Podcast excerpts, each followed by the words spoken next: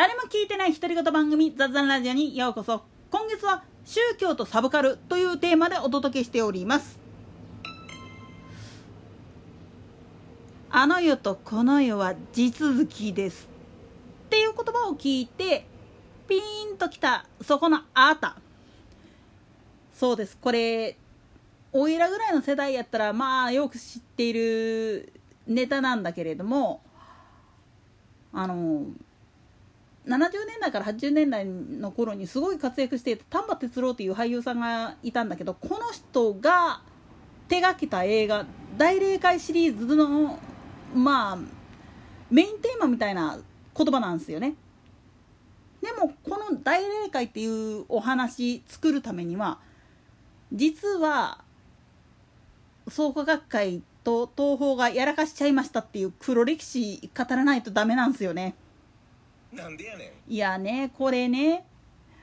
ほんとこれ映像化したっていうこと自体がもうあのね黒歴史って言っていいのかなっていう世界なんですよね。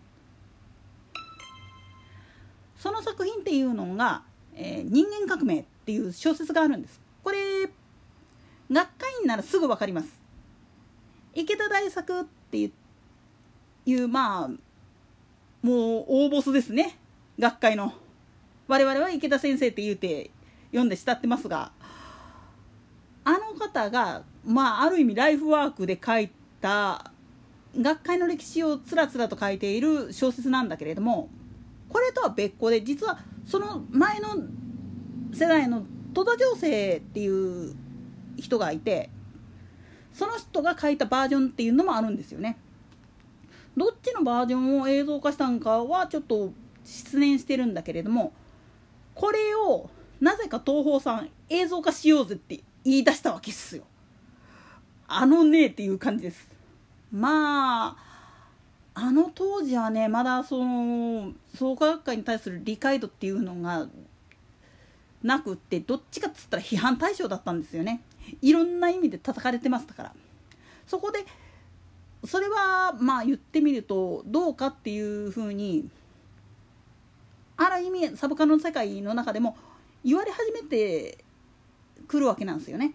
そのきっかけを作っちゃったのが実は東宝さんが「人間革命」っていう小説の中身を読んでこれ映像化しようぜって言い出したのが始まりともされてるわけなんですよ。でこれの主人公を務めたんが多分東土情勢の役やったと思うんだけれども丹波さんなんですよね。であの方の性格上原作とかを読まないと役作りができないような人ですんで読んじゃったんですね。まあそっから想像するに硬いわけですよ。なんでやねん。いやね。あくまでも戸田情勢になりきろうと思ったがために読んじゃったもんだからぶっちゃけその創価学会 with 日蓮宗まあ日蓮召集ね。あれの解くところにおける法華経の世界仏教の在り方。で宗教組織としての創価学会っていうものの在り方っていうのにうっかり触れちゃったがためにあらの方向に行っちゃったわけなんですよね。考え方が。まあこの当時に学会に入信しとったら話また別個になるんだけれども当時はあの創価学会今でこそ本当に日蓮召集まあ我々は日憲宗っていう呼び方するんだけれどもあれと手切っちゃったもんだからもう関係ないですよっていう風な話ができるんだけれどもあの当時は日蓮召集の奴隷？なんでやねん。いやいやある意味隷属する格好で存在してたもんだからある意味トップダウンで物事むちゃくちゃなことを言われてまあ一部本当に暴徒化してたっていう部分もあったわけなんですよ。それがまあメディアにとってはそれ見たことが日蓮宗なんていうのはっていうふうなことで批判を食らってたわけです。あの一応日蓮宗って身延派と富士派に分かれるんですけどまあそのことは置いといて。でも真面目にその丹波さん自身が仏教に触れてそこで彼の想像力の中で死んだ後っていうのはこうなるんだ三世永遠っていうのはこういうことなんじゃないの？っていうのを具現化したっていうか物語化したのが実は大霊界っていうストーリーの大元になるわけなんです。つまりこれは丹波さん流の三世永遠っていうのを解釈して映像化したものっていうふうに考えればまあまあ大筋通ってるわけなんですよ。ただこれはあくまでも人間革命を読んで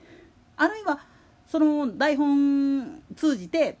創価学会っていうものに触れちゃったがために起きた話であってこれが他の宗派とかの物語であったならばちょっと話変わってくるんですよね。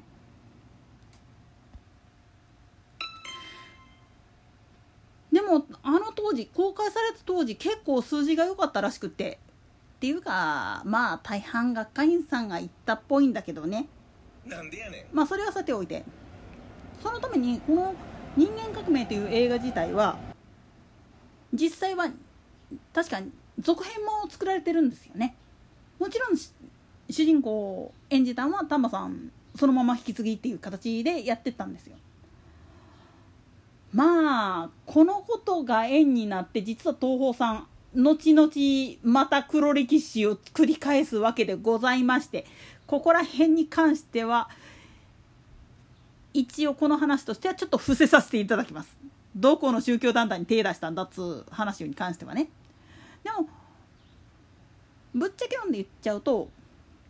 この話に関しては新人間革命の方でちゃんと裏話載ってるんですよね。なんでやねん。これもこれでねちゃんと載ってるもんだからあれなんですけどあのーだいぶ間進んでからやったっけかな？20何278巻かな？のところら辺に多分載ってると思うんでいっぺんあのー読む機会があったらちょっと 頑張って探して読んでください。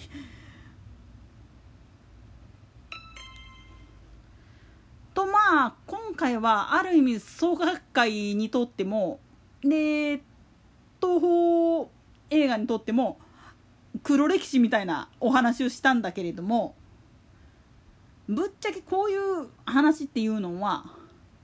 身内だからこそ分かるネタっていう部分もありまして身内っつったかって一応学会員としてっていう話ですけどね。なんでやねん。でもこれによって理解して実は